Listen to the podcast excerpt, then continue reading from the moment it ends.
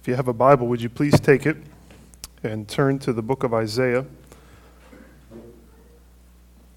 Isaiah chapter 34 and 35 will be our text this afternoon. I encourage you to have a Bible open. If you're not sure where Isaiah is, just open right in the middle of your Bible. You'll find the book of Psalms and then head to the right and you'll see the large book of Isaiah, Isaiah 34. I want to begin by reading chapter 34 of Isaiah. And so I'd invite you to hear the word of the Lord from Isaiah 34, verses 1 through 17. Draw near, O nations, to hear, and give attention, O peoples. Let the earth hear and all that fills it, the world and all that comes from it. For the Lord is enraged against all the nations and furious against all their hosts. He has devoted them to destruction, has given them over for slaughter. Their slain shall be cast out, and the stench of their corpses shall rise.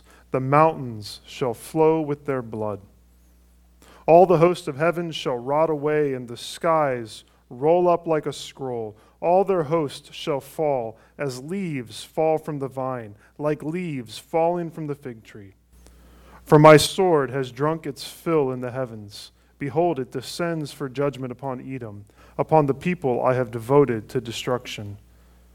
The Lord has a sword. It is sated with blood, it is gorged with fat, with the blood of lambs and goats, with the fat of the kidneys of rams. For the Lord has a sacrifice in Bozrah a great slaughter in the land of Edom.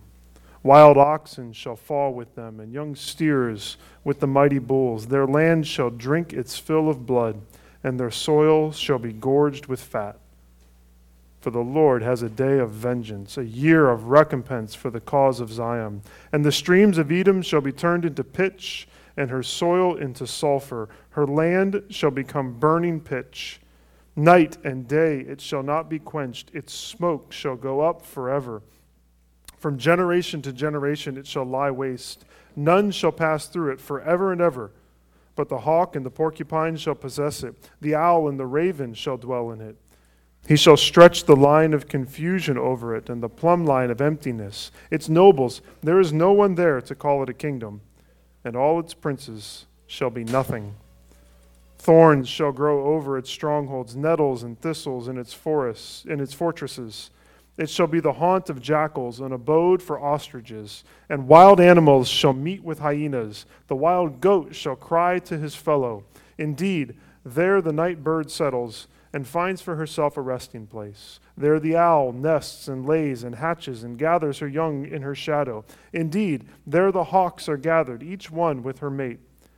Seek and read from the book of the Lord. Not one of these things, not one of these shall be missing. None shall be without her mate.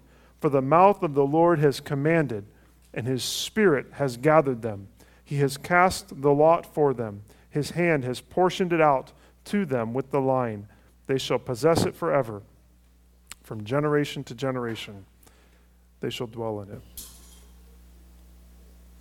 Isaiah 34, verse 1 says, Draw near, O nations, to hear, and give attention, O peoples. Let the earth hear and all that fills it, the world and all that comes from it. Here in chapters 34 and 35 of Isaiah, we have reached the culmination of the six woes that we began back in chapter 28. And this, the, the climax of the section, begins with a plea in verse 1 to listen to the word of the Lord.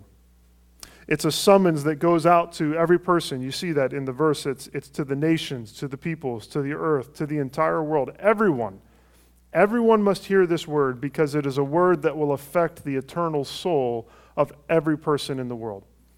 And it's a word that we must hear because it sets before us everlasting life or everlasting death. There are two paths set out a path that leads to destruction and a highway that leads to life. And so these chapters present us with a choice that will affect each of us, every single one of us, because in these chapters, the Lord is making clear that a day is coming, a, a, final day, a day of judgment and sorrow, as well as a day of salvation and joy. In these two chapters, Isaiah spells out both how devastating the day of the Lord will be and also how blessed it will be. How devastating it will be for God's enemies, and how much blessing will come to those he has redeemed. And he makes it clear in this passage only God's highway will lead to everlasting joy. Let's hold that in our minds as our big idea this afternoon. Only God's highway will lead to everlasting joy.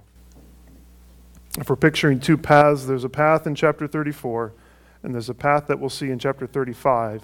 And the path in chapter 35 is God's highway, and it's only God's highway that will lead to everlasting joy. I don't know about you, there's, there's some places that come to mind where there's only run one road where you can get to, us, to the place. Uh, there's some barrier islands, if you've ever been out to the East Coast, and they have some, some big bridges that head over some sort of marshlands. And that's kind of the only way that you can get to the paradise that's found over there. Or you can maybe think about other places where there are no roads, where you can only get to a spot by boat or, or by plane. And as we think about the day of the Lord or the end of the world or the return of Jesus or whatever you would like to call it, we find here that there are only two options. That day will either be a day of judgment and sorrow or a day of salvation and joy. And Isaiah says that only God's highway will lead to everlasting joy. The only path to eternal joy is on God's highway. And so, of course, my great hope today is that we would all walk out of this building knowing that we are also walking on God's highway, that, that our feet are on the clear and level path that leads to the everlasting joy of the New Jerusalem. And so I want to make it clear today that to walk on that highway is to walk by faith, to walk by faith in Jesus. But this is not, this is, uh, not simply, these chapters are not simply a call for initial saving faith, but also this culmination that Isaiah has been pushing for us to live a life of faith, to walk by faith always, to, to be firm in faith. These chapters come between continual calls for God's people to be firm in faith and trust the Lord alone. And what we'll see in chapters 36 through 39 is a description of the salvation that God brings to those who trust in Him alone. And so, faced with the choice of, of trusting Christ or trusting ourselves or some other refuge, my hope is that we would all be firm in faith, that we would know that only God's highway, only this, this highway that we walk through faith, will lead us to everlasting joy.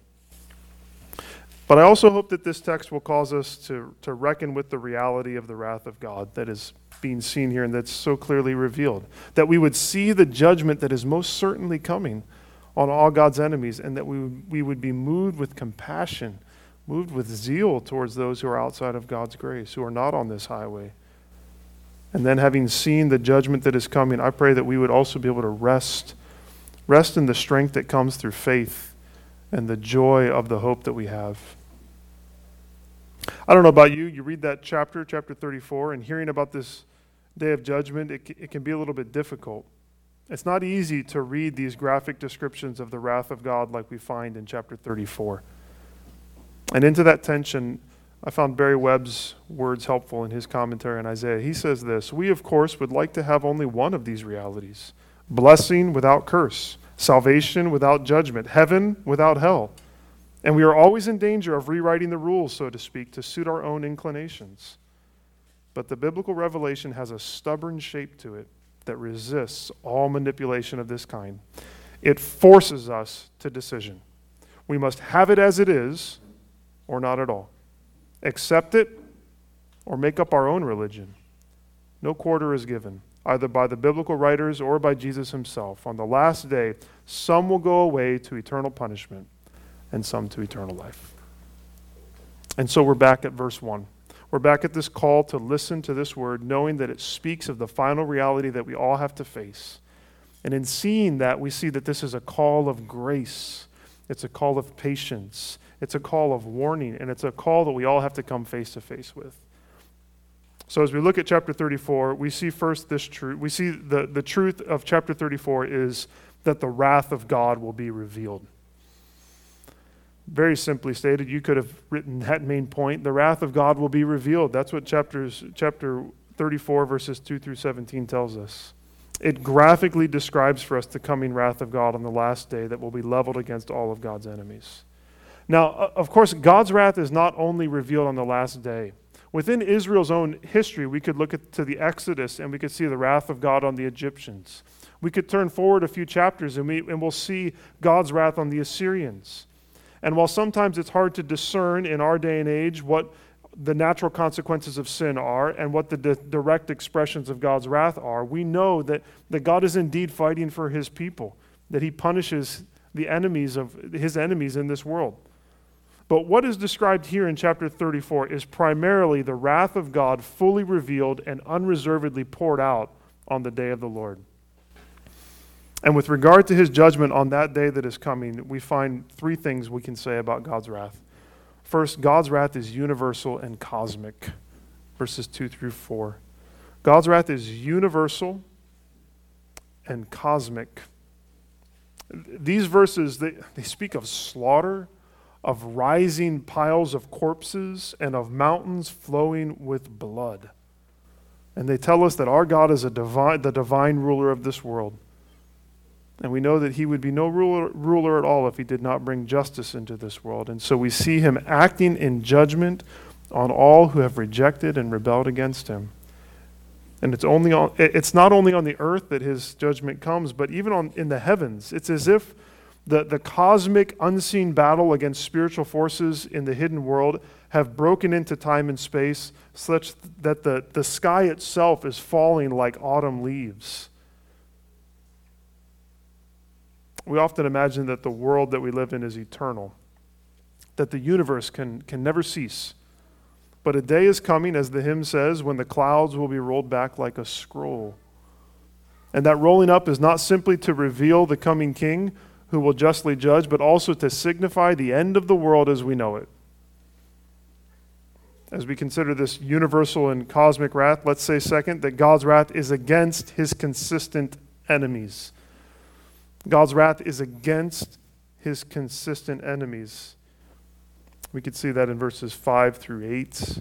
In verses 5 through 8, this sword swings down from heaven and it judges Edom. You see that in verse 5. It descends for judgment upon Edom. Edom represents the, the constant hostility towards the people of God and against God himself. Edom was, was made up of the descendants of Esau, Jacob's brother. And throughout the scriptures, we see over and over again that Edom is working against God's people and against God's purposes. There are many examples. If you, as you, if you read through the Old Testament, whenever you see Edom, you'll note that they are the consistent and constant enemy of God's people. Uh, we could even remember our most recent study in the book of Esther. You remember that uh, the main enemy in the book of Esther was Haman.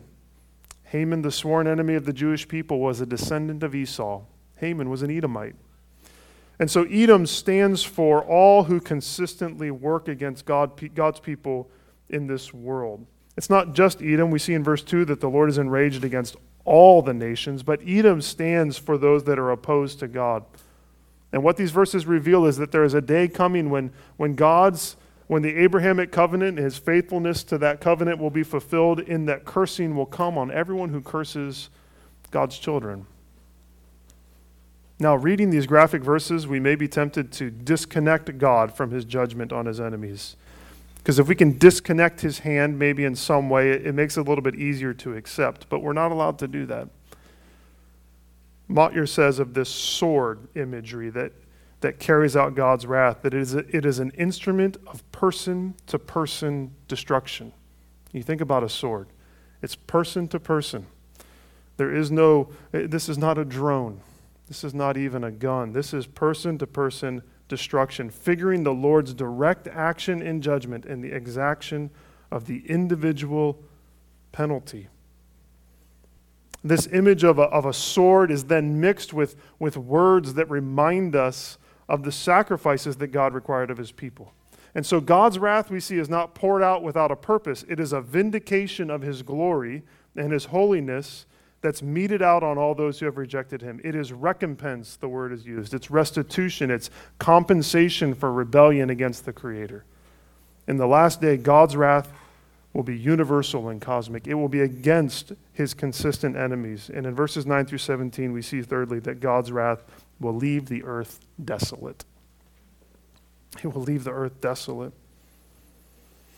There are hints of the destruction of Sodom and Gomorrah here, um, as well as notes of finality throughout these verses. There's no hope of restoration given here.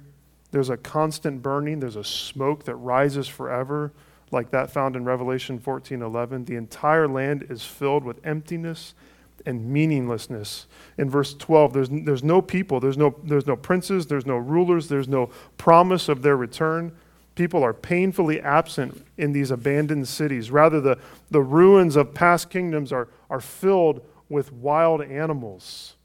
I was thinking about how uh, in the, this time of pandemic, as people have not been out as much, that we've seen different instances where wild animals are coming into more urban areas.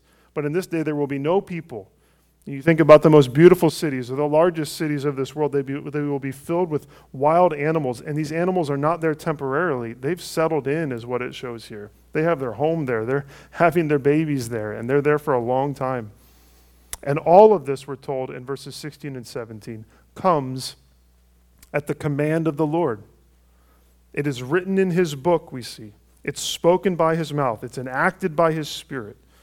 There's a, a, note of divine purpose and certainty in this judgment that reminds us and takes us back to that call of verse 1 to pay attention.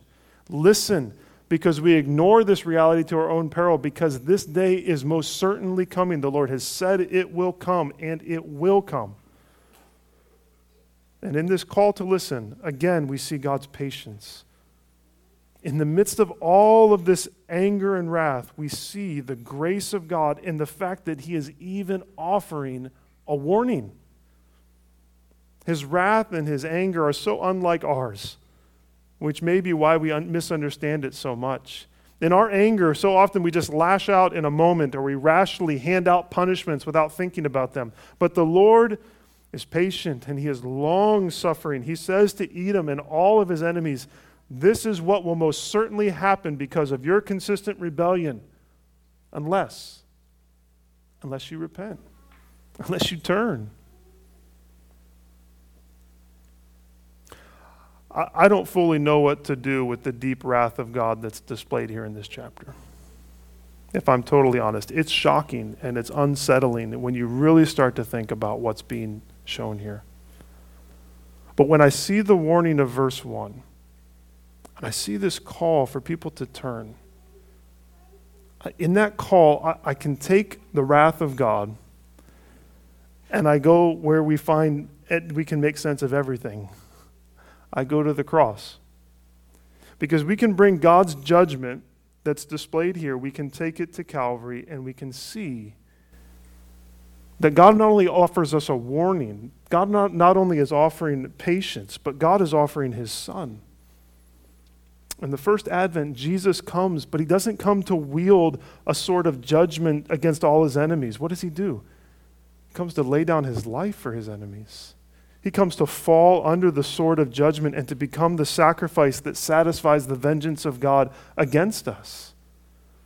The message of the gospel is that God has taken this wrath, the, the very wrath that we're reading about here, in all of its graphic nature, that the gospel says that God has taken this wrath and he has taken it on himself that Jesus, as the God man, came to bear in his body the universal and cosmic wrath of God in a way that only he could. That Jesus, who had never rebelled against his Father, willingly obeyed his Father and allowed the, the sharp sword of judgment to come upon him rather than on those who hate him and hate his children. Jesus, who was defined, his whole nature was defined by nearness to the Father he became forsaken like a wasteland, like an abandoned city, and he died so that we could be given new life. How do you make sense of the wrath of God here? Not by denying it and not by dumbing it down, but by declaring that God's wrath is just and that he has taken it upon himself so that we who are his enemies might become his children through faith. God's grace has come to us in Jesus, and Jesus is the atoning sacrifice for our sins who saves us from the wrath to come. And the work of Jesus makes the truth of chapter 34 not the only option for the last day. Jesus makes the beauty of chapter 35 possible. In, verses, in these 10 verses of chapter 35, we're assured, in, in contrast, or I guess in partnership with the fact that the wrath of God is coming, we're also assured that the grace of God is coming. That the grace of God is coming, that the day of the Lord is a day of great wrath, but also even greater grace and mercy and forgiveness. The grace of God is coming, chapter 35. Isaiah doesn't so much tell us about the grace of God that will come on the last day as he shows us what the grace of God will look like towards his people on the last day. And it looks like flourishing, it looks like healing, it looks like rest, it looks like security, and it looks like joy. Look with me at Isaiah 35. And as we read these, just think about the stark contrast between this chapter and the one that precedes it, and realize they're talking about the exact same day. This is a description of the day of the Lord. It will be a day of great wrath, but even greater grace. Isaiah 35. You can read along. I don't know if it'd be helpful to you even to just close your eyes and try to picture what Isaiah is describing here. Here's what he writes The wilderness and the dry land shall be glad the desert shall rejoice and blossom like the crocus. It shall blossom abundantly and rejoice with joy and singing. The glory of Lebanon shall be given to it, the majesty of Carmel and Sharon. They shall see the glory of the Lord, the majesty of our God. Strengthen the weak hands and make firm the feeble knees. Say to those who have an anxious heart, Be strong, fear not. Behold, your God will come with vengeance, with the recompense of God. He will come and save you then the eyes of the blind shall be opened, and the ears of the deaf unstopped. Then shall the lame man leap like a deer, and the tongue of the mute sing for joy.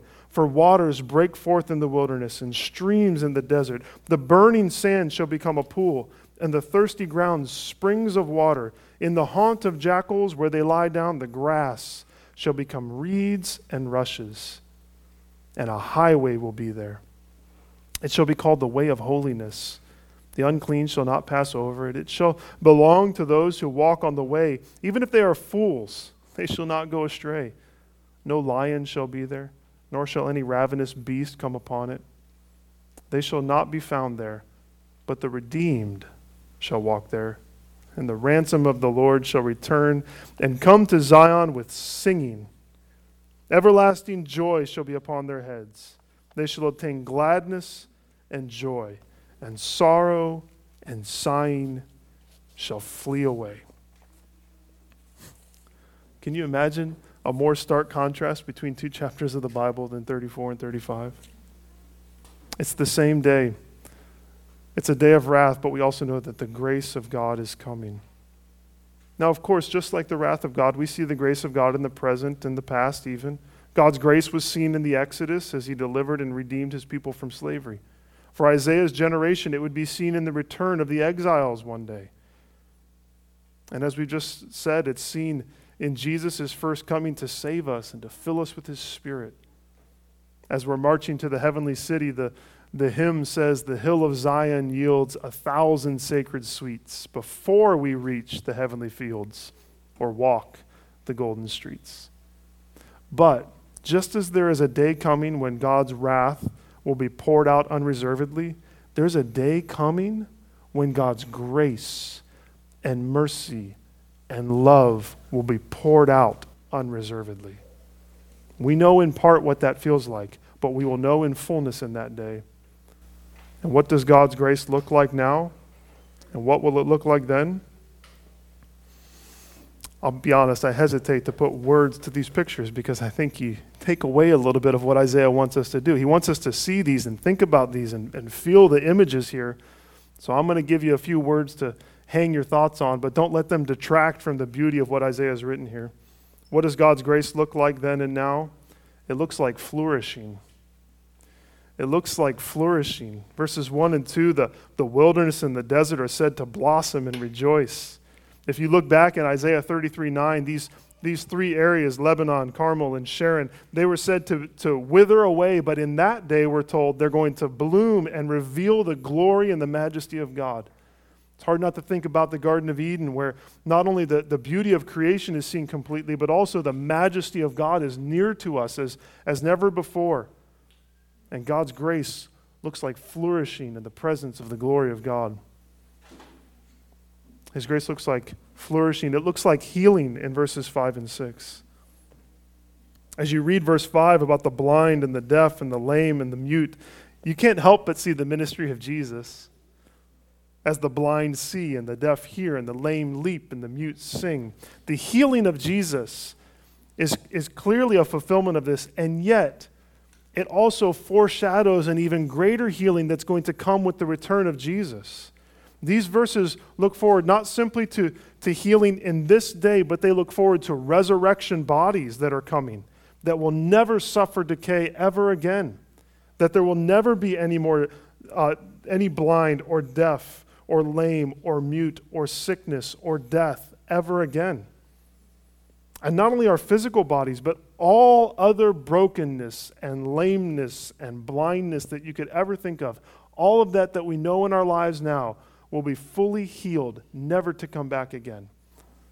God's grace in the cross and in Christ's return, it looks like healing for every part of us, body and soul. And third, it, it looks like rest and restoration. It looks like rest and restoration. I see that in the second part of verse 6, first part of verse 7, but again, I think those words are inadequate for the picture. The, the second part of, of the, it talks about water flowing into the desert because not only will, will we be redeemed, will we as people be redeemed and renewed, but creation itself is going to be redeemed. It's going to be restored. It's going to be made into this place of rest that we taste now when we look at a sunset or when we sit on the sandy beaches or when we walk through a mountain stream. It's going to be restored and it's going to be a place of rest, full restoration for us. God's grace looks like flourishing, like healing, like rest and restoration. And in verses 8 through 10, we see that God's grace looks like security. Security. A causeway of sorts, we're told, is going to rise up. This, this highway is going to come up above the desert and above the wilderness. This raised highway where, where none of the beasts or the other dangers that we might meet on the way to Zion can get to us. It reminds me of um, the Psalms of Ascent in, in Psalm 120 through Psalm 134 as we think about the pilgrimages to Jerusalem and how difficult they often were. Psalm 121 comes to mind. I lift my eyes to the hills. Where does my help come from? It's, it's dangerous out here. But this journey, this, this pilgrimage to the New Jerusalem, is along a secure and a safe path. It's on this highway that's raised up where nothing can get to you. There's, there's no wandering, there's no getting lost like they did in the Exodus. This path is called the way of holiness.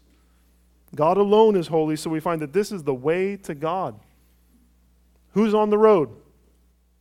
Well, verse 8 says that it's not the unclean, but it can actually include fools.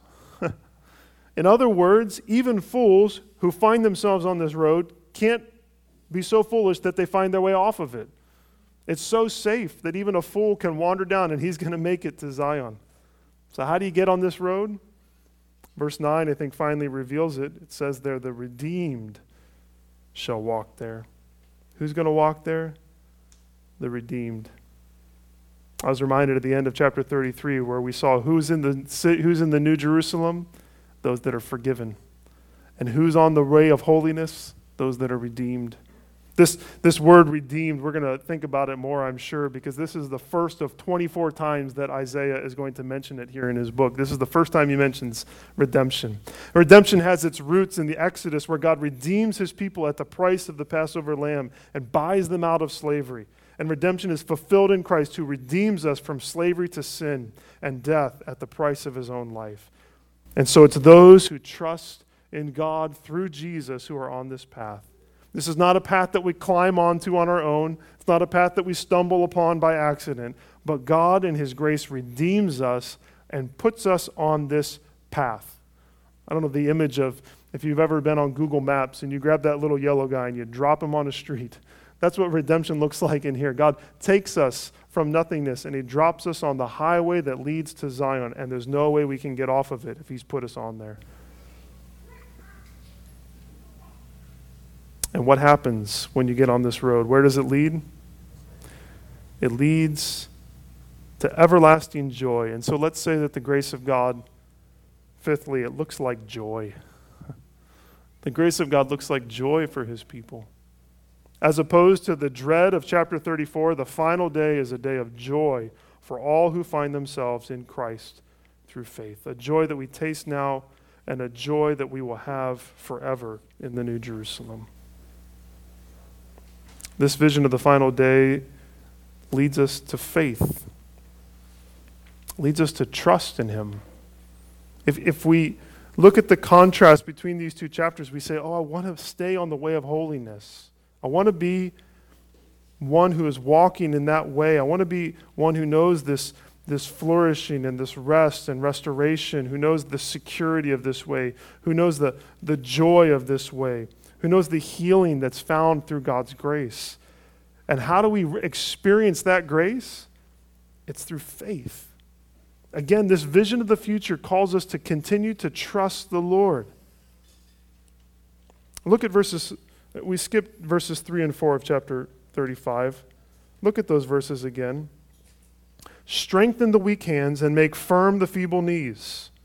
Say to those who have an anxious heart, Do you have an anxious heart? I, I don't know. I get anxious sometimes about what's going on in this world and uncertain, and I don't know what's happening. Reminds me of our liturgy that we read at Christmas time. My favorite part is when we ask the question, Are you tired? And everyone says, We are. are you anxious? Of course we are. Are you fearful at times? Are you weak at times? Are you feeble at times? Of course. And this then says, Say to those people, say to one another. It's the image of the community coming around and saying, be strong. Fear not. Why? Because your God is coming. He's coming with vengeance and he's coming with recompense, which could be scary, except for the fact that he is going to come and he will save you by faith. The vision of the wrath and the grace of God in the final chapter is to strengthen God's children for the present. It's to remind us that God will make all things right one day but it's an encouragement that he is patiently waiting for even his enemies to turn and to trust him. It's a, it's a reminder to trust the Lord alone. This is what's coming, so trust him. Don't trust the nations. Don't, don't trust these things that can offer you no security, especially in the last day. Nobody can save you in the last day except for God. And this vision calls us to strong faith, knowing that, that if the Lord is our God, then he comes on the last day not to judge us he comes to save us. And so we, we hold out this vision to one another. We remind ourselves that we're on this way and stay on this way. Don't stray from this path.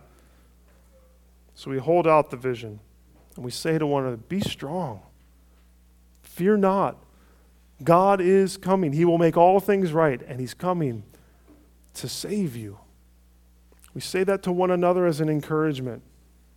We say it to the nations so that they might find their way onto this path of holiness, this path that leads to joy and not despair. We say, You have reason to be anxious, you have reason to fear, but trust. Just believe in what God has done for you in Christ, and He will come and He will save you and He'll put you on this path, and you'll know everlasting joy. Let's take a moment of silence and then I will pray for us and we'll sing a song. But let's take a moment to reflect on God's word.